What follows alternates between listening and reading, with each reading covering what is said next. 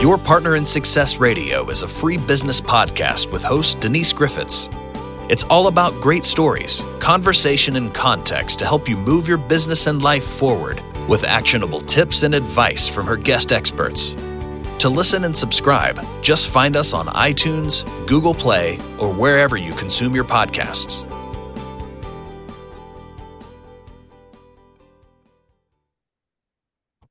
Good morning and welcome to your Partner in Success Radio. This is where top performers share their secrets to help you achieve your personal and your professional goals. I am your host, Denise Griffiths, and together with my truly amazing guests, we bring you inspiring and actionable insights that are aimed to take your life and your business to the next level. Ranked in the top 2% globally, this podcast really is a must listen. So whether you're tuning in for entrepreneurial tips, career advice, or personal development strategies, get ready to turn inspiration into action, challenges into triumphs, and dreams into reality. Today is about financial literacy for women. And with women projected to control trillions of dollars, and that's trillions with a T, in wealth and living longer than men, isn't it crucial for us to stay informed about investment strategies? So get ready to empower your wealth with a leader in financial literacy and dynamic investment management. Join us now as we delve into the insights of Nancy Tengler, CEO of Laffer Tengler Investments, and discover the strategies that can elevate your financial journey. Welcome to your Partner in Success Radio, Nancy. It's good to have you here. Oh, Denise, thank you so much for having me. I'm excited. This is a big, big topic. I don't know why women don't really know as much about financial literacy as they could or should. And I'm so glad you're here to share with us what can be done, how we can learn, where we can go to find good information. So before I get started, excuse me, can you share a bit about you with our audience? Yeah. So I grew up in a single parent home. My mother, uh, my father left when I was about 12, and my mother got a job and then she got a second job. And one of the things that became very um, obvious at, to me at a young age is that we just didn't have enough money. And so I got a job and decided to teach myself about money and, and learn how to, to turn money into more money. Um, and that's what you do with investing. And so that, that sort of drove me. And then I went off to college, thought I was going to be a fighter pilot for the Navy and decided because I was so competitive and decided that investing was probably a good place for me. Oh, you could have done both. I love that idea. You can be a fighter pilot and then teach people about financial. it's brilliant. Well, it was a it was a dream, but I'm happy with what I did. And you are. So you said something to me, and you know, we had a, a pre-interview, and you said something to me that didn't shock me, but it did make me raise my eyebrows. And you said that re- research shows that women outperform men in every study. Every single one, Denise. Um, it's it's for a whole host of reasons, but the, the, it's it's sad because women excuse themselves from the conversation, and yet uh, they generate better returns. And if you want me to, I can take you through the reasons for that. It's it's in chap my favorite chapter of the book, which is entitled "It's True: Women Make Better Investors Than Men." Sorry, guys, um, but one of the reasons is women tend to, to, to do more research. Uh, and that that leads if you think about it it's logical because in the home we tend to make the majority of the purchases and so that is a natural attribute that we have but one of the other reasons is that women aren't as competitive as men and so they don't trade as much and there was the, the landmark study on that first identified that women make uh, better investors than men was entitled boys will be boys and it was by brad barber and Terrance Odean. And then they did a follow-up which was titled Tra- trading is haz- hazardous to your wealth. And they measured the returns of people that traded a lot. So um, the the metric that we use in the business is turning over your portfolio. So if you turn over the whole thing in one year it's 100% um, they most men in this study turned over their portfolio 250%. And, and there were some women that were active traders. Their returns were an average of 11.5% per year. but the, the longer term investor only turned over their portfolio 75% in a year and they generated 16.5% returns. So it, it's by also definition of how we approach the world um, that, that we generate better returns. And then we also demonstrate the ability to change our minds. And that um, if you've ever driven with a man, you know that that can be just ask for directions. No, so that becomes an important, you know, attribute as well. And then lastly, and then I'll take a breath, is that uh, there there's anecdotal research that supports that women tend to operate in um, back and forth between the left hemisphere and the right hemisphere of their brains. And that's that's an important attribute for a, a portfolio manager or an investor. You gather b- bits of data from various places and then you make decisions. Men tend to stay in one uh, hemisphere or the other. There's nothing wrong with that. It's more sequential. And by the way, I mean we know that men make good investors because most investors are men, but it it is an important attribute I found and I I loved that visual because I have a daughter and I have a son and I can see I can see it with both of them. You know, it's interesting. I was listening to your your story in the very beginning, and you described me and my sister to a large degree. Our, my father left when we were very young. She thinks the way you do. Unfortunately, I didn't. well, I think you did okay. I hope so, but I mean, she's amazing. In fact, I was chatting with her the other day, and she was she was saying something about her husband had decided to talk to their their uh, financial advisor and do something she had specifically asked that he not do, and he did it anyway. I said, "Well, mm. did he get in mm. trouble?" She said, "No, we have separate accounts." I said, "Okay," and, and she does much better than he does for the reasons that you just enumerated. Yeah, and and I had that same experience. That's actually why I wrote the book um, the the reason primarily is that you know I was a chief investment officer in San Francisco of a very large firm. I knew everyone in town. My when I retired in my 40s, I'm back at it. But when I retired, um, my husband and I interviewed managers, and they spent the entire meeting asking him the questions and then he would turn and say well i don't know and he'd ask me and so it wasn't even you know i wasn't offended as a as a feminist or a, it was just so darn inefficient. And I, I realized, and this is a true statistic, that um, when most of the money spouses are men, and when they die, two thirds of women fire their financial advisor in the first year because they don't have a relationship with them or they don't listen to them, as is the case with your sister. And so that's an expensive and unpleasant thing to have to do if you're you know in the process of grieving or you've you know gotten divorced and you've got all that goes with that. So i want women to engage before they get to that point uh, so that they have a relationship and they have knowledge. And that's why um, in the women's guide to successful investing there is a glossary in the back of terms so you, you can't be fooled. It, i try to demystify the process for women. And then there's 12 intelligent investing rules as well as uh, a lot of lessons from mistakes I've made, uh, things I've learned from my uber wealthy clients, some of the great decisions I've made to give you confidence and courage to stick with it when the markets are down. And, and I think that um, I think the second edition, which is what this is, is much better than the first because I, I use these case studies. Tell us about some of the mistakes that you made and what you learned from them. Oh, the first and foremost is taking tips from people because whenever someone tells you about a stock, they always somehow it always doubled. And um, but then you know those same people never pick up the lunch tab. I've noticed as well. But um, so I, I list a series of stocks that I purchased based on just without doing research, just based on somebody I knew told me to buy it. This was early in my career, and it was in my own account, not my clients' accounts. And um, and then when I should have listened, one of the great investors in the nation um, gave me a stock tip, and I was like, "Well, I'm not going to fall for that again." And it, I think it quadrupled in a couple of years. Um, so what I did learn from that is you you do what you you buy what you know. And the great Peter Lynch, who ran Fidel, Fidelity's Magellan Fund for many years, that was his advice: buy what you know and don't chase uh, one of the investing rules is you know don't run around with the fast crowd.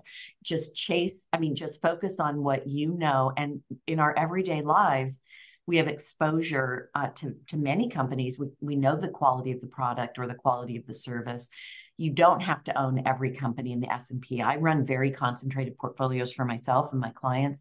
Um, when you have a great idea, and Warren Buffett has said that, I've probably had 12 great ideas in my life, he said. And, and that's, that's a fact. And uh, I have had the same experience. So it's, that was one of the major lessons that I learned uh, early in my career. And see, that makes sense. And you're right. We do have access Bud Light right now. Geez, really? What the heck were they thinking? But I think their stock has gone way, way, way down. I don't know if anybody's investing with them now. I, I don't care enough anymore, but I watched it happen and went, well, that's interesting. Right. Well, it, and that does. But you were to say, Denise, you know, buy that. No. Oh, heck no. I know where they're tumbling. Heck yeah. See, and you have good instincts. I think I think most women do. We, we tend to be perceptive and pay attention to details, and we tend to be very disciplined. And I think that will be the biggest objection. The, the two biggest things I hear is I don't have time, but there's so many solutions for that. And I describe them in the book. Tons of free research that you can access. You can open a brokerage account with zero dollars buy fractional shares. So if you're a Chipotle nut and the stock's trading at $1,500 a share, you can buy $10 worth now. Couldn't do any of that when I started in the business. Um, but, but also that people think they're too old. And so one of the case studies I cite is a woman named Stephanie Muka. She and her husband bought $255 worth of Medtronic. They held it for 25 years and cashed out somewhere around $550,000. But then he passed away and she took over the portfolio after she retired or close to retirement and began buying stocks and continued to on a fixed income. And when when that she passed away, she had given away or still had a total of 5 million dollars. And that's the power of the compounding of owning stocks for the long term, buying stocks that pay dividends and grow their dividends and and holding on through thick and thin and again that makes sense but i have to ask you what is fractional shares that's a new one on me Oh, it's just um, you buy uh, whatever you can afford. So if a stock's oh. trading at a hundred dollars and and you only have ten, then you get one tenth of a share, and and then you just add to it over time. And that's really remarkably helpful especially for young people. And and i also encourage women in the book to just talk to their kids about investing in products. And we do that for our clients. I was just on the phone with a, a high school a, a, very smart and poised high school woman young woman who uh, made the investment club at her high school. And they actually invest real money that's given by the donors. And so it's it's exciting to me to see her at, uh, only one among all young men uh, take take the lead in her class. It's, it's awesome. But so that's that's what fractional shares do, and um, they're they're very helpful. It sounds like it, and you know you had mentioned too that the average age of a widow in the United States is 59 and a half years old, which is so young. And yeah, and the average age of a woman's first divorce is 30. That I know about women need to engage in the investing process and working with their family advisor is what you say. And you, you talked about that earlier but i've got to tell you a story that this happened several years ago. I'd sold my house. I was in a rental and before i bought this house and the lady who owned this and several other properties around me knew nothing about it. Her husband handled everything. Older cajun lady. It's you know that's the way Cajuns tend to operate. They're very patriarchal, which I have no problem with. But I was worried about her at the end of it because when he passed, kind of unexpectedly, she was in deep trouble. I yeah. mean, everybody and their grandmother wanted a handout. She didn't know what properties she owned. Her stepson, or, or I'm sorry, um, I can't remember, he was related somehow but anyway, he finally t- stood up and, and, took over and he helped her quite a bit, but she didn't even know how to write a check. That. No, that's an extreme example, but I watched it, I witnessed it, and I just went, how in this day and age could this have happened to her? She knew nothing. She didn't know where anything was. She couldn't write a check. I think that's what bothered me the most. Right. Well, and and it's not getting better. I mean, I I don't hear extreme cases like that, but but I hear some pretty shocking um, circumstances when when women come to our firm. And uh, I, I, there was a study by UBS and baby boomer generation, which I'm part of. Um, they are engaged more in the finance and investing aspect than millennial women and it's it, that troubled me and i think one of the reasons is you know we came of age during the 401k you kind of had to engage and start making decisions. Uh, and we had very strong stock market in the 90s when many of us were at peak earnings years but um, the the younger people saw that you know they saw the great financial crisis and they saw their parents uh, 401ks melt during that period and during that bear market. I think they're slowly coming in now but it, it's no one expects to get divorced at 30. You don't get married and think, oh, I better get ready to get divorced. And I was 59 when my husband passed away, and it felt way too early. So I happily, you know, had financial experience, but there's so many other things to contend with. It's not really a good time to learn about investing when you're dealing with it. And when you have widow brain going on, never a good time. Right, exactly. Yes. And I wanted to ask you too, Nancy, because we're talking about divorced women and um, we're you know divorced and eh, widowed, but I'm I'm curious to see what you're seeing about women who are in the middle of a divorce and their husbands are doing everything they can to make sure they don't get a penny. And it happens. It's sad, but it happens. Yeah, I give them a number of a really good attorney who works mm-hmm. in New York and um, deals with a lot of uh, famous couple split ups. Um, but it, yeah, it, this is the problem because you don't know the passwords. And many, I have friends who do not know the passwords. They don't know how much money they have. Uh, the husband takes care of all of it, which you know the my favorite clients are the men that come in and say, "I want you to work with my wife." And and so what what i try to do is is have them open an account on their own and pick stocks on their own. And then you know we'll we'll manage the bulk of the assets but they get their feet wet. But yeah it, it's it's a it's a bad situation for many women and that that ends up costing them psychic uh, economics and actual economics. It's a grief process when you're going through something like that you're angry you're you know you're being cheated you know things are being hidden and look women do it too i'm not picking on men but it's a different kind of a grief but your brain is not functioning all that well during this kind of thing. Right it, it definitely both are tragic and then there are women who are never going to get married and so you know they need to also take charge because you, I, I do talk about you know the attributes that you should look for in a financial advisor, but one of them is just transparency. Uh, you need someone; it's your money, and I, we tell our clients that all the time. I mean, we're going to give you our advice, but it's your money, and and so you have a right to know exactly what's going on with it. And I I heard from a lot of people. Uh, I do a lot of um, television media, and I hear from a lot of people, and I heard from a number of people during during the COVID bear market, they couldn't even get through to their advisor. Or they tried to schedule an appointment and it was three months out. Well, that was that was too late. Things changed pretty quickly. And so I, I think you need to have that rapport. And that's why if you are married, you need to develop a relationship with that advisor uh, while your husband is still there and you're oh, absolutely and listen you mentioned covid i I watch everything. I'm intensely curious about almost everything. And being a web developer and, and a you know social media manager, I'm always saying, okay, what are you doing? How are you showing up? The very first thing I did after, you know, we went into basically lockdown was get in touch with all of my clients and say, you better show up, call them, talk to them, put something on your website saying, we are here do not disappear and so many people did. They just they panicked. They didn't know how to pivot. Oh that's and such good advice. they, they lost a lot. Such good advice. Yeah.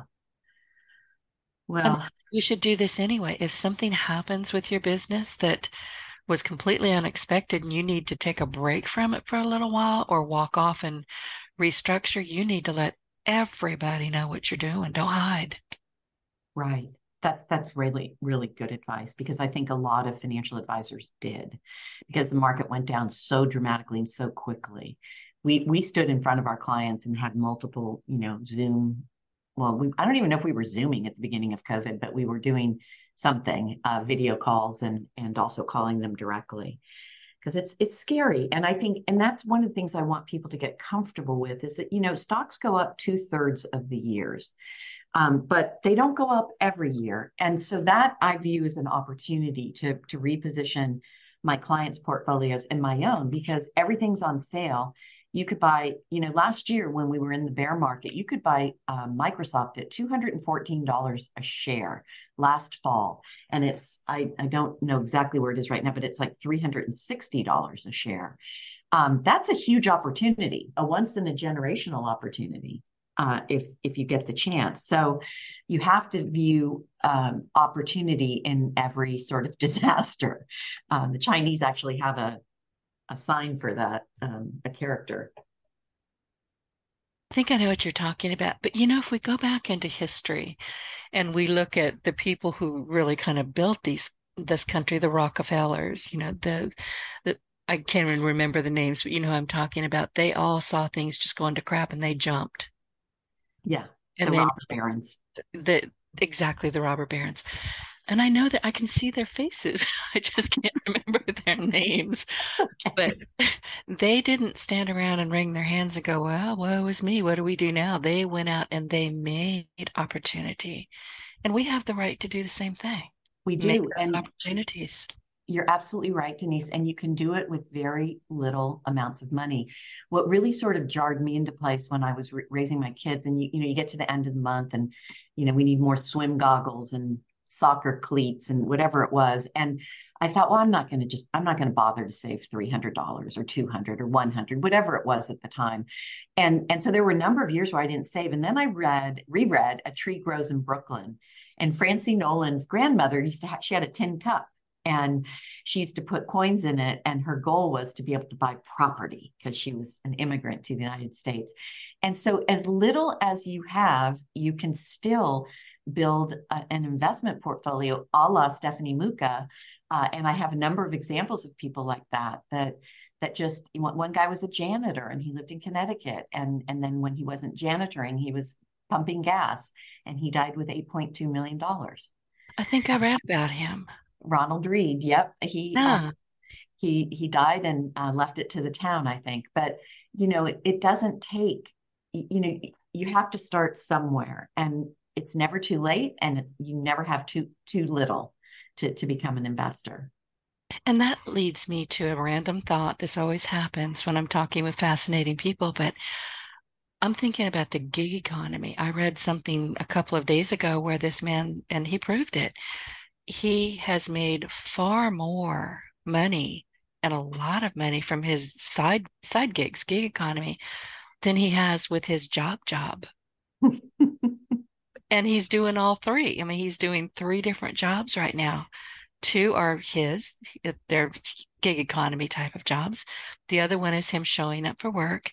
He's doing very well, but he's excited about it. He's he's you know investing. He's telling other people, listen, don't just take a job and then sit there and wait for the gold watch. That's not going to happen. Not these right. days.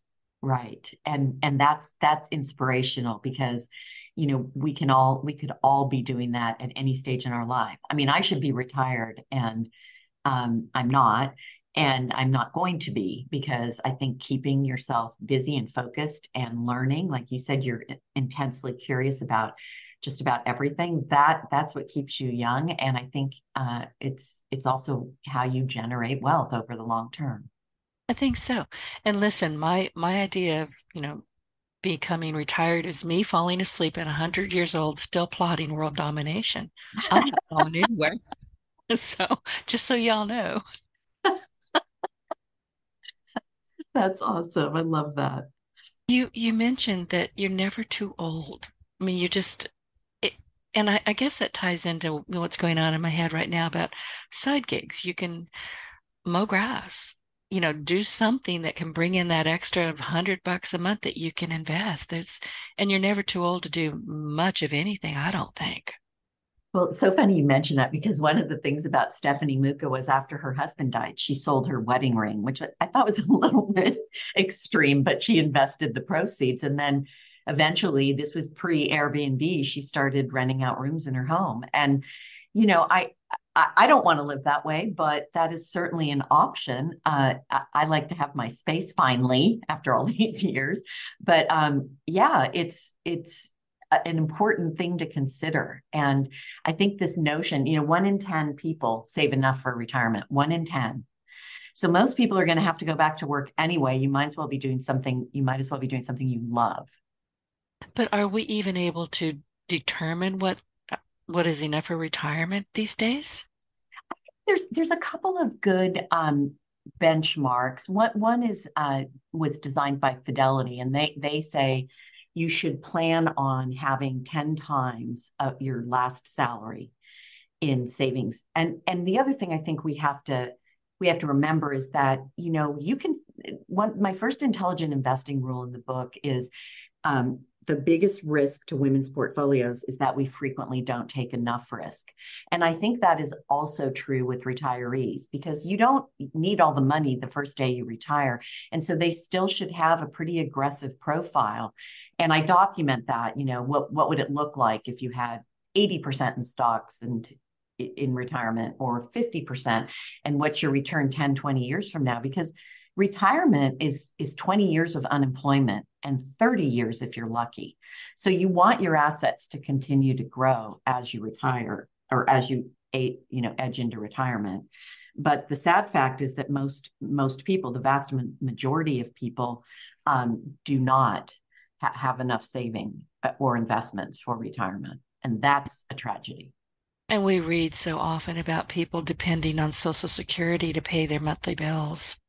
Oh my. Oh my is right. Yes. And it's it's not it's not enough money to do that. Um, it will be. Right. I don't think it was meant to be, was it? I don't think so. I think it was meant to be a supplement. Um, because remember back then too, most people had a defined a pension, a defined benefit plan. So when my father-in-law retired, he'd spent 44 years at the Equitable. He got a pension payment. Now we don't have that. We have 401ks, which is a, a, defined contribution plan. And so you're managing your own assets and you're determining how much you're going to put away. The company's shifted uh, the responsibility to to their employees, and then you know you can take it with you, which increased job mobility. But that was the good thing. But the bad thing is that a lot of people don't save enough, and so they they are counting on Social Security. What's really happening, Denise, I think, is most people just don't think about it, and you blink, and all of a sudden you're in your 60s. I think you're right. I you see a lot of people think, oh, I'm just going to work until I retire, and then I'm going to go do. And I'm thinking, okay, but how? What's your plan? Give me a plan. That's right, and I see it every day, sadly. Bet you do. So, and we're talking mostly about women here, but what what are you finding, male, female? What are you finding that's kind of new and maybe really interesting because we've got inflation, we've had supply chain issues.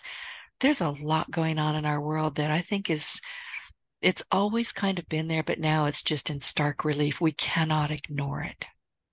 Yeah, I actually just wrote a commentary on this that that this this environment is analogous to the 90s because what you're hearing people say, I think it's actually a real opportunity for investors despite all the bad news but you're hearing people say, oh my gosh, mortgages were are at 8%. Well, my first mortgage was at 12.5%. Uh, right? I didn't know that was a thing.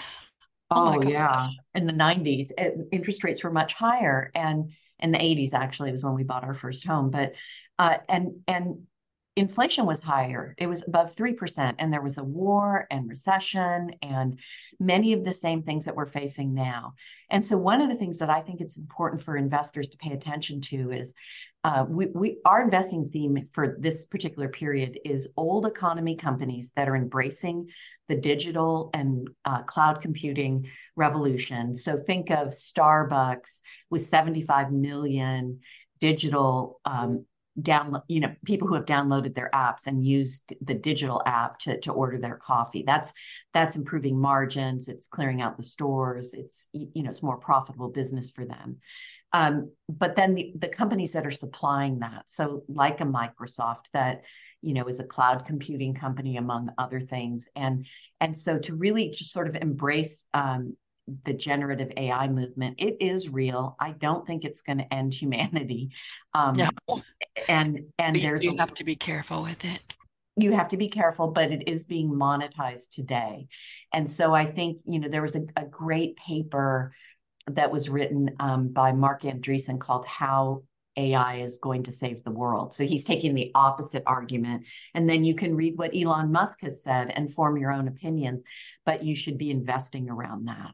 And that's um, men and women. I think these are the next. Remember when Walmart was a great growth company and people made millions of dollars just from owning Walmart or Costco? When I was making those Costco runs, you know, for and car for sports, I should have been buying the stock so there's a lot of ways to think about the world even even with old economy companies in this new world and then you know the the human tragedy of war is terrible as we know and tra- you know it's, it's heartbreaking but we also know historically that stocks and the economy tend to do better and it frustrates people um, right.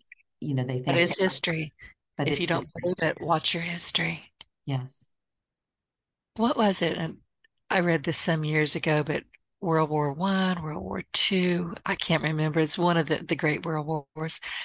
And of all things that were in the most demand was lipstick and candy. lipstick of all things. Well, that used to be a great recession indicator. It's so funny because what women don't have money to buy, you know, to make themselves pretty or fashionable, or whatever, they they spend money on lipsticks. I didn't know that statistic, but I I did know that recessions tend to be a good time to own makeup companies. So that's yeah. so funny. Go figure. But I guess maybe it's psychology. Maybe if we just feel down and out enough, if we can brighten our faces up a little bit, that's right. Going to feel a little bit better. Who knows? It's got to be psychology. Masks we had to wear. Oh, I didn't wear them. Yeah. Well, we didn't really have to in Arizona either, but um, some places we certainly did. I got kicked out of a grocery store because I went in. yeah, but what's I was just going to go in and buy eleven dollars worth of stuff. I didn't need much, and it's my local grocery store. And Uncle Bob met me at the door. Uncle Bob and I had a talk. You know who he is. He's always the guy that nobody wants at the family reunion. And I, you know, I told him, I said, listen, I'm not going to wear a mask. You, don't keep poking it at me. I'm not going to wear it. Well, do you have a doctor's appointment? I said, that's HIPAA. You're not allowed to ask. This was when it was still brand new, but he was determined. And I got past him and I strolled on past him. And then he must have called the manager and the manager chased me around the store.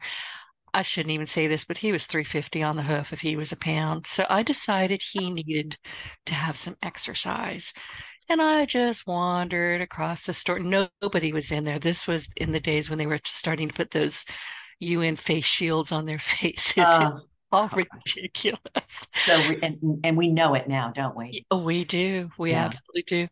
And I deliberately, I'm a mean girl. I think I've mentioned this. I stayed in that store without a mask there was nobody else in there. It was me and one other guy. We're just looking at each other like, hey, how you doing? We're normal. They're not. And this poor manager, I finally let him catch up with me all the way across the store. And he said, ma'am, ma'am. And he was huffing and puffing. God bless him. And he tried to do the Uncle Bob thing. And I said, listen, I'm not going to wear a mask. You can't ask me about my medical conditions if I have any. I'll check out soon and you have a nice day. And he didn't know what to do. So an hour later, I spent 11 I I still remember this $11.14. and I went out and I, you know, blew a kiss to Uncle Bob and I went home. that was the end of that. Good for you. That's all I, I, have to say. But I didn't go back for a year until they calmed it down. Yeah. Yeah. I think it was just so sad. Just and you saw you know, people turning people in. And I mean, I know Australia, I don't know what happened down there, but they were throwing people to the ground. Yeah. Yeah. It, it's interesting. And I mean, I will see even now very elderly people wearing a mask. I get it. Mm-hmm. If you mm-hmm. wear a mask, you can, but you are not going to point a finger at me. Yes, agree. Will get snapped off. I'm a little frightened. Yeah. I'm mean. Well, I talk mean anyway. so, listen, I wanted to ask you what inspired you. Um, you wanted to to be a pilot, but what inspired you to pursue this current career, and how did you get started? Well, in the early, early days, it's not all that interesting, but in the early days, I worked for a bank, and banks had trust departments, and I became just enamored of the investment process and I think the reason is is that you get a report card every day. Oh. So oh. I, I do think that being and I, I tell this to the young people that work with me, you know if you're an investor you you need to be prepared to to live a life of perpetual dissatisfaction. Because if you buy a stock and it goes up you didn't buy enough. And if you buy it and it goes down you bought too much. But uh, i i love it because i'm always learning. And then at the end of the day i go okay i think the portfolio did what it was supposed to do. Or if it didn't i'm going to make these changes. And it it's um it's a constant challenge. It's also exhausting especially in times like this where markets have been very volatile the last five years. But um, we've made a lot of money for people, and that makes me happy as well because they can do it. They can do what they want with it. They can give it away. Um, they can use it all. They can pass it on to their kids. But um, my job is to get them to have the luxury of making that choice. And good for you. I wanted to ask you penny stocks, is that still a thing? I knew a man some years ago who would drone on and on and on about penny stocks. I finally got to the point where I would just make this, you know, that sign of the cross, like stop it. Whenever I'd see him, I wouldn't even let him talk. I, I think those are the same men that are turning over their portfolio 250% a year. Um, I don't hear much about it. I, I've never um, I've never tried to uh, make money um, by trading because it inevitably you're going you're going to lose it all. And we saw that with the meme stocks. I think they're the new penny stocks uh, and the meme stocks were the ones where you know they were on the reddit chat board and um, you know every, they said okay everybody buy this tomorrow and they drove amc up when the movie theaters were closed you weren't making any money. It there was there was no connection to reality there have been a lot of articles about people that took out second mortgages on their homes what? and bought at the at the top which is what inevitably ha- happens. There's one or two people in the beginning that make a lot of money. And i actually used to write a column for usa today and and i wrote a, a piece about it because i was thrilled that that younger people this was when you know everybody was getting transfer payments from the government and they weren't working or they were working from home. And so they were trading a lot. And uh, I said, you know, I'm so glad you, you're here. This is the next generation of investors, but you know, th- this kind of a strategy works until it doesn't work. And one of one of my analysts was on the Reddit chat board the next that night, and he said, "Oh boy, they didn't like that article." so that's you know the the meme stock craze. I think was the the latest penny stock craze. So I just advise you to. I, I'm going to give you an example, Denise. I bought Starbucks uh, for my kids when it went from in 2007, April of 2007. I remember that like your $11.14 grocery bill. And I I'll bought never it. forget that. And that was a true story. I did not exaggerate in any way. Oh, I'm sure you did not exaggerate. I have no trouble believing it. Um, anyway, I bought it at $30 a share. It had come down from 45. Howard Schultz came back. He'd left. He came back for the first time, and um, the stock immediately ran up. And then we got 2008 and 2009, and the stock went down to seven dollars a share. And I I'm a chicken, so when the market sells off, I don't open my statements or don't go online and look at my accounts because I know I'll be tempted to do the wrong thing. Uh, I should have bought more. I didn't. And um, yet, since that time, and there have been a lot of bear markets since then, the stock's up 14% annually on average for me. It averaged 14% annually, and the market's up eight. So when you buy great companies, you can afford to hold them during downturns because the managements will figure it out and they have brand and, and industry dominance and they will solve the problem. And so I cite a number of examples of that. Microsoft is another one. Um, I bought it when nobody wanted to own it, and Apple when uh, Tim Cook sat, uh, took over and yeah. he, he, was no Steve Jobs and no, was about six times, sixfold. So. Well, and I wanted to ask you because we're talking about brand in women in particular we tend to pay attention. We're on Twitter, we're on Reddit, we're watching, we're seeing the gossip behind the scenes, so to speak. And we're making, you know, if we're operating with critical thinking skills, we're paying attention and we're saying, hmm, I'm not going to do anything about this right now, but I'm going to put it over here in my watch this later drawer. Culture, I think, and I wanted to ask you about this. Culture has an awful lot to do with what what companies are going to be doing now and in the future. And if their culture is rotten, and some of them are, let's go back to Budweiser. How is that going to impact what kind of you know how you see people investing because culture is moving it's changing. And i'm just going to go there you know you see a lot of go woke go broke. We're seeing that. Mm-hmm. yeah uh, well that's one of our primary that's where we spend a lot of time is learning about management. And and it it's easier to do than you think. There's there's all sorts of um, resources which i discuss in the women's guide. Um, and i i think it, it is important and we have exited companies where we thought the culture got off track because and budweiser is a perfect example of that but definitely not the only example. And i i think investors uh, and women you're making my point about left brain right brain. You read various things you store it away you come back to it. Um, i think that that's assessing and understanding the management team. If you know nothing other than that um, you can make a lot of money in in stocks because you know they're people you want to do business with. And and that's that's what private equity managers do. They spend a lot of time with the ceo to figure out if they have the character to succeed. And um, one of my favorite companies is a company called ServiceNow, and Bill McDermott is CEO, and he he's a good salesman, but he's a really good CEO, and he makes the pivots at the right time. Netflix pivoted. Remember, you used to send um, I mean, that was a mail in DVD model, right. and they pivoted right. to streaming. Chipotle pivoted um, with their with their CEO to Chipotlanes and um, digital, and and those are the kind of things that you're looking for. And there are companies that have most definitely been left behind by not making those pivots. Walmart's done a great job of pivoting. Target has not. So I think um, those are things you pay attention to. I mean, and then you just don't fall in love. I mean, I had a guy that worked for me and he loved Disney. And I kept saying, we need to sell it. And we did. And it's gone from 140 down to, you know, 80. And they brought Bob Iger back again. Um, that was a company that lost their way. Oh, listen, I won't have anything to do with Disney these days at all yeah but if the you personal thing but i will not if it's you know if it's a disney movie if it's a disney anything i'm like no thank you. I really despise them right now. Yeah well i think it's because they strayed into places where they didn't and they forgot who their customer was. Target did the same thing. Budweiser did the same thing.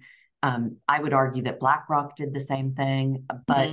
it's it's important to recognize all of your constituents. We we know that instinctively um, but th- that's where management becomes critical. Management has to have courage. And I will, I will say Tim Cook has done an amazing job of threading the ne- needle. Uh, I don't think Jane Fraser at Citigroup has. And um, so there, that's something we do pay attention to. Well, and I think a lot of people do, whether they recognize it or not. Listen, gossip is everywhere. Sometimes it's absolutely spot on. Sometimes you have to really dig in the muck and find out what's going on if you're curious enough. But it's out there. Like you said, it's out there. We don't have to be ignorant about what companies are doing, what their CEOs believe, if their right. culture is starting to rot, if it's, you know, getting stronger. That information is out there. You need to do your homework. Yeah, and their websites. We actually ran one of the first um, ETFs. Uh, they've they've since shut down, but we still have a lot of the clients that it's called Shareholders First. It's the strategy, and there are a number of websites where you can go and find companies that have been rated. Um, one uh, I can't remember the name right now. I'm sorry, but um, you, you, can, Google or um, whatever your preferred um, search engine is. I'm using Bing these days because of Chat GPT, but um, you you can find companies and their stance on various issues that are measured by this not for profit, and it's we were generating incredibly good returns for the three years we ran this thing. Much better than the market in an up market and we couldn't own any of the usual suspects that were driving the market like the tech lot of technology names. We couldn't own them in these portfolios. But um, yeah it's it's an interesting way to invest and there's a lot of data. That's Oh, that's fascinating i wrote that down i have been reading recently about you know, we're talking about AI and artificial intelligence. Listen, everybody who's listening, it's not going to go away. You might as well learn to master it or at the very least understand it. It's been out there for a while. We just didn't know it. Right. Now know it. So be careful with it. But it's it really can be a boon to you unless you're giving it really bad prompts and it lies to you. It you know, you hear a lot about um, chat GPT hallucinating.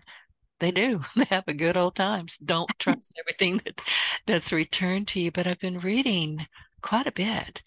Just kind of here, there, and yonder, and I can't cite anything in particular. It's just one of those things that's in my drawers and I'm paying attention to it. But there's an awful lot of new startups. I mean, they're coming fast and furious, way too fast, way too furious. And in my opinion, some of them have not thought this out and they don't have a solution for when it all goes bad. And it will just mm-hmm. because of what they're doing. And uh, money is being just tossed at these companies, whether they have anything in their portfolio that proves they know what the heck they're talking about or not. That's kind of scary. Well, and you raise a super important point. Um, and that's again why I think women can do their own investing. You had some of the major private equity companies invest in FTX, Sam Bankman Fried's company. Yep. He's no, going to be in jail forever. Right. And they this company had no C- CFO, no risk profile plan, no board of directors, and yet they poured money into him and into his business. And that that is exactly what you're describing. It becomes um, the fast crowd, which is one of my investing rules. Don't run with the fast crowd. And they're chasing the stuff and they're telling you how great it is, and we're making all this money until it crashes. And that was a, I, I hope, a lesson for people I mean, the jury didn't have any trouble figuring it out very quickly that he was guilty and was parents as well from the look at it of it. I I think that may prove to be true. Yeah. yeah. But you know, but I'm seeing it. Apparently, people have not learned because I'm seeing this pop up all of the time, and I love the fast crowd. I love that.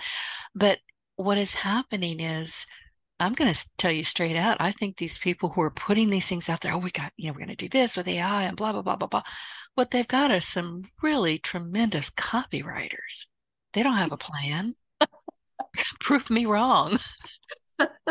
I think you're right. And that's unfortunate because they're investing, the, the private equity people uh, um, are investing other people's money and right. um, yeah so i i um we i will assure you that we do a tremendous amount of research and but but again um, you know accessible to most women um, and and I I direct them to all the places where they can get uh, good research. So let's talk about your book. I actually am sorry to say I don't have it in front of me. It hasn't arrived yet, but I can't wait to read it. I know it's on its way, and I'll let you know when it lands on my doorstep.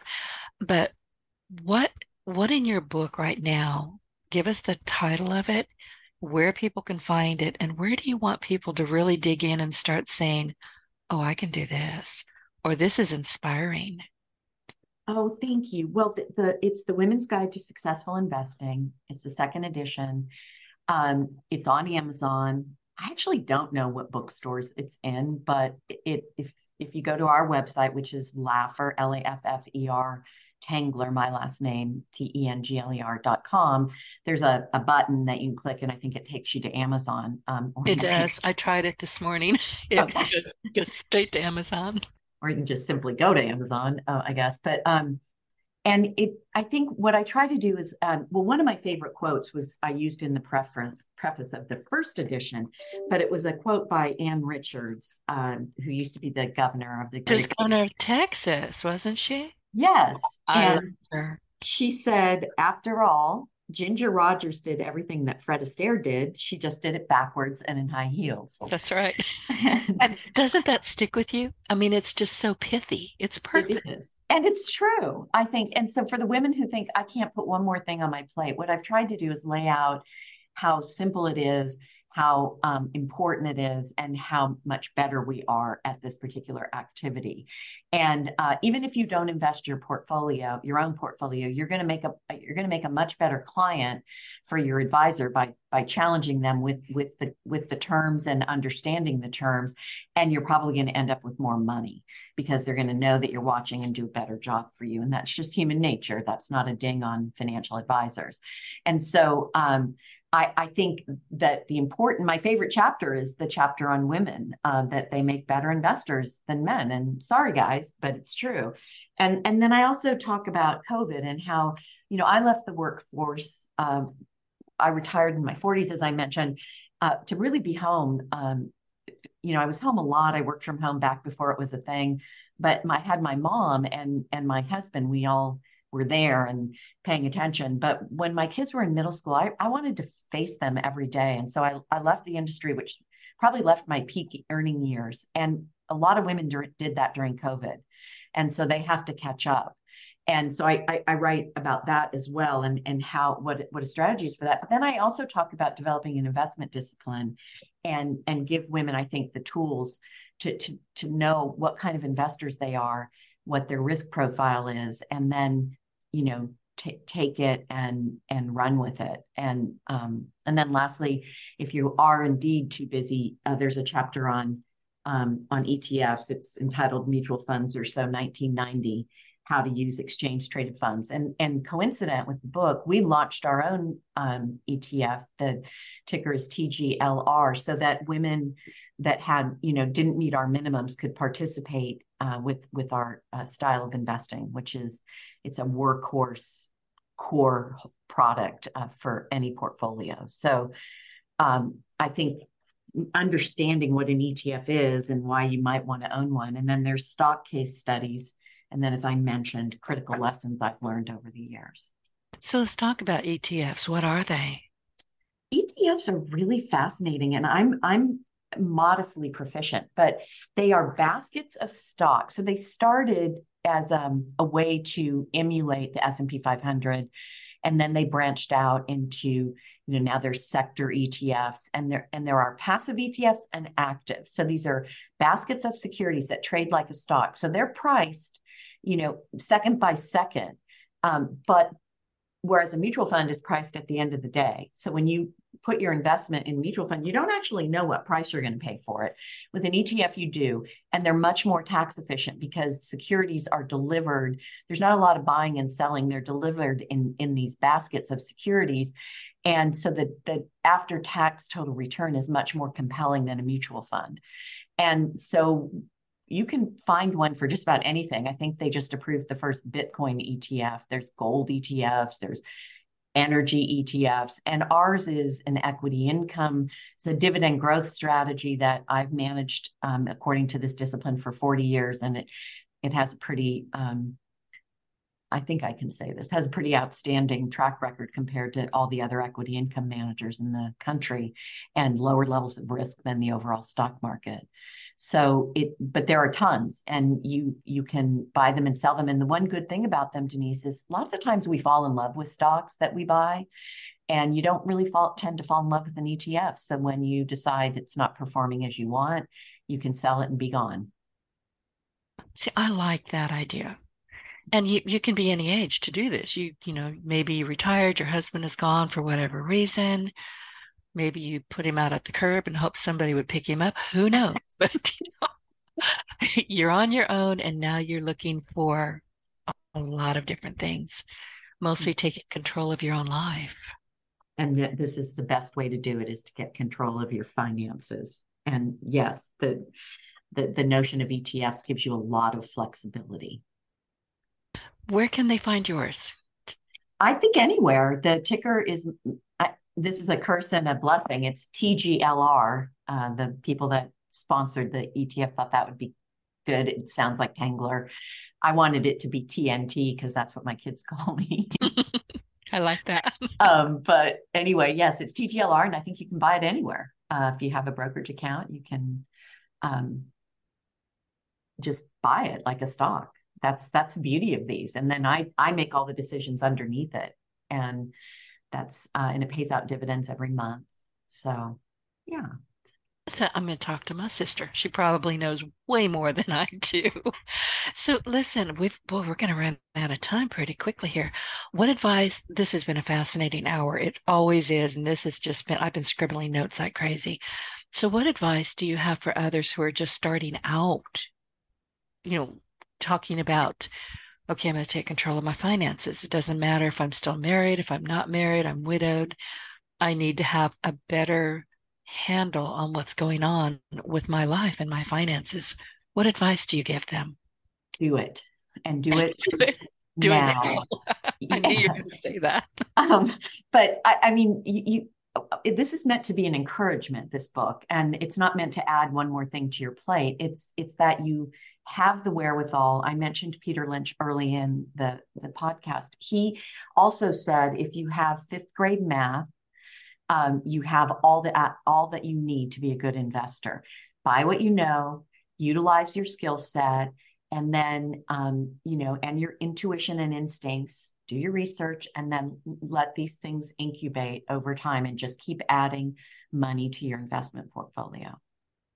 And all of that is perfectly logical. Somebody told me many, many years ago that and I think it was it was one of the robber barons. I can't remember which one it was, but he basically said, if your shoe shine boy is advising you to buy this stock, get out. Yeah. yeah or something along those lines. I went, well, that makes sense. That's true. And you want to always be investing when everybody hates the market. And there are all sorts of sentiment indicators that are public knowledge. Um, yeah, you want to go against the crowd, not with the fast crowd. I love that fast crowd. Is that something that you you came kind of came up with, or has it been around? Yeah, no, I did. Um, every now and then I have a, a shot of literary genius, but um, I wrote it down three times. It must have really resonated with me. Well, that is what I did when I left the business. I went and got a master's in creative writing. It was so much fun.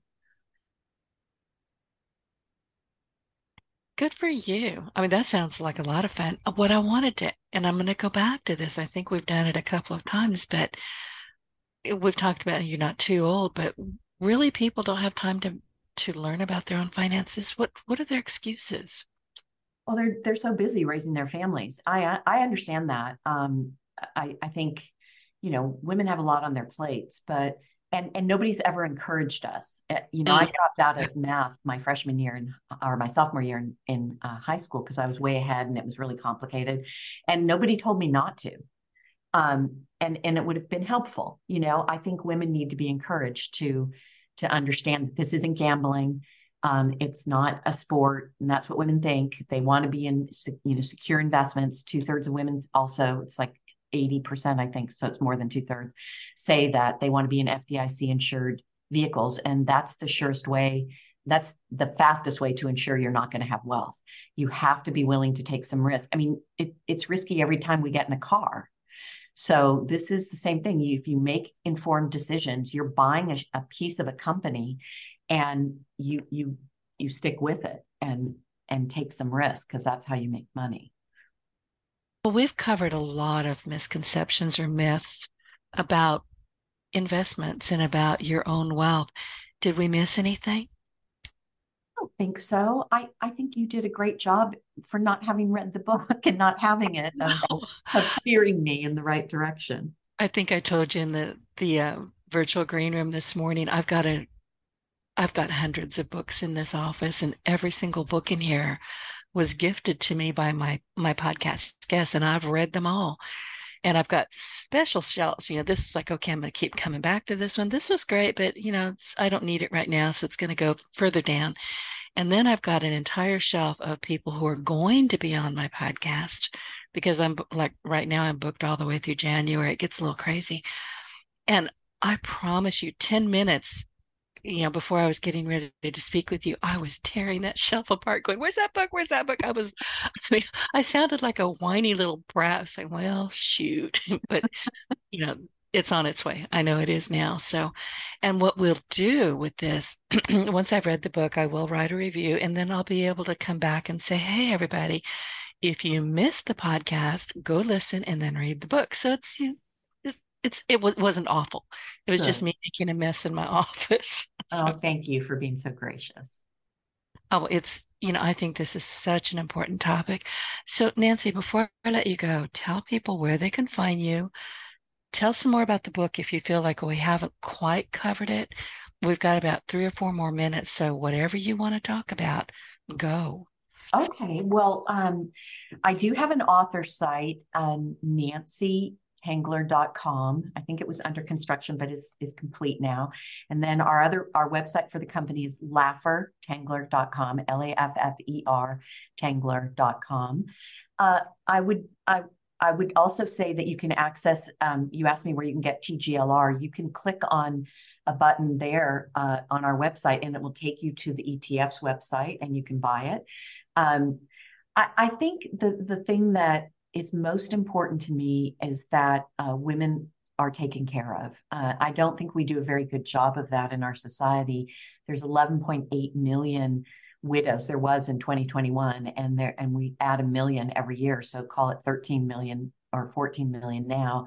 And I and I really think that there's not a safety net. And so in in the ways that maybe we think there is, like I went to see if I could get my husband's social security and if you make more than $30,000 a year, you can't get it. So there's things like that where you, you pay it all out in taxes, you can get it. Um, and it was just shocking to me that, and then what if I wasn't working? I would have no benefits because I was 59. So I think just dealing with it, facing it is is the first step and then just being deliberate and disciplined like women are in every aspect of their life i i that would give me much joy if i knew that women are being taken care of. And the last thing I'll say, Denise, is we've launched uh, a not for profit educational initiative called the Women of Wealth Initiative, or WOW. And uh, we filed with the IRS, and we're going to have it up and running shortly. And you'll, I'm sure, be able to get to it from our website when it's ready. And there will be all sorts of educational materials, videos. We'll do virtual events. Um, and, and I hope that that will also go a long way to helping women. Nancy, do me a favor. When it is ready, shoot me a note or give me a call. I'll make sure our audience knows about it. Thank you. Okay, so I have so many questions still. Oh, I know a question. You just reminded me COVID. I'm guessing that more widows occurred in the last two, three years. Yeah, yeah. Uh, more men died. I mean, at a much greater rate. It was like double the rate of women um, in during that period. And I don't know why. I just know the statistic. But uh, yeah, there and it it was also stressful. So I'm sure there were a lot more divorces too. Oh, yeah. My brother passed away a couple years ago and he was a double lung transplant. Oh, and he oh, lived eight years, you know, with with his new lungs. But because every time he had to go to San Francisco, you know, the hospital over there, they made sure that he had the COVID jab and it punched holes in his lungs. I'm not kidding you. Oh my gosh. So it, you know, he was a COVID injury. I think there's a, a, a we're find we're going to find more and more of those. A lot yeah, of I'm afraid we will. Yeah. Yeah. Oh, I'm so sorry. Well, you know, it's yeah. This is what happens when you leap without knowing what the hell you're doing. So that's I'll just leave that right there. But yeah, it could be finances, it could be medical institutions saying you have to do this. Well, no, I don't have to do anything. Let me do my own homework. Yeah, exactly. Well, and, listen, Go uh-huh. ahead. Sorry. Well, I was just gonna say, I think women are good at that too because they do that for their children, right? They they do a lot of the work and research before they expose their kids to certain things, and and that's a life lesson that we should take, as you point out, in every aspect of our lives. Exactly. You know, critical thinking is something that seems to be kind of on the back burner right now, but hopefully people will say, yeah, that doesn't sound right to me that doesn't feel right to me. Let me do some homework. I'll get back to you. you know, right. no, I'm not going to do what you told me to do just because you told me to do it. I don't know about you. I get a little pig-headed about most stuff. I think we could be fast friends. I do too. like, look, I fight with my nav system. She is not the boss of me. I got lost yesterday going to the dentist. I knew where they were, more or less. And I had to call them from three miles down the road and say, Can you walk me back? I'm lost. so, Yes, it is. And I left early because I know I'm directionally impaired, but I still got lost. Nancy, thank you so much for being here. I really look forward to reading the book and talking about it, reviewing it. And be sure to anytime that you've got something new or exciting that is happening in your industry, let me know. I'll make hey. sure that our audience knows about it. Would love that. Thank you for that opportunity. My pleasure. Well, listen, everybody, as we conclude today's episode, your feedback means an awful lot to me. If you found the show helpful, please support us with a quick review on iTunes. Your input is vital in my mission to inspire and empower more individuals. So don't forget to hit subscribe, leave a review, and share your partner in Success Radio with friends and colleagues. And be sure to go find Nancy Tengler on the web and connect with her. And thank you for tuning in. Nancy, thank you so much. Thank you, Denise. It was a, just a pleasure. Get your voice heard. If you would like to launch your own far reaching podcast, contact Denise Griffiths at yourofficeontheweb.com and go to the podcast tab. Hello, it is Ryan, and we could all use an extra bright spot in our day, couldn't we? Just to make up for things like sitting in traffic, doing the dishes, counting your steps, you know, all the mundane stuff. That is why I'm such a big fan of Chumba Casino. Chumba Casino has all your favorite social casino style games that you can play for free anytime, anywhere with daily bonuses. That should brighten your day a little. Actually, a lot. So sign up now at chumbacasino.com. That's ChumbaCasino.com. No purchase necessary. VGW. Void were prohibited by law. See terms and conditions. 18 plus.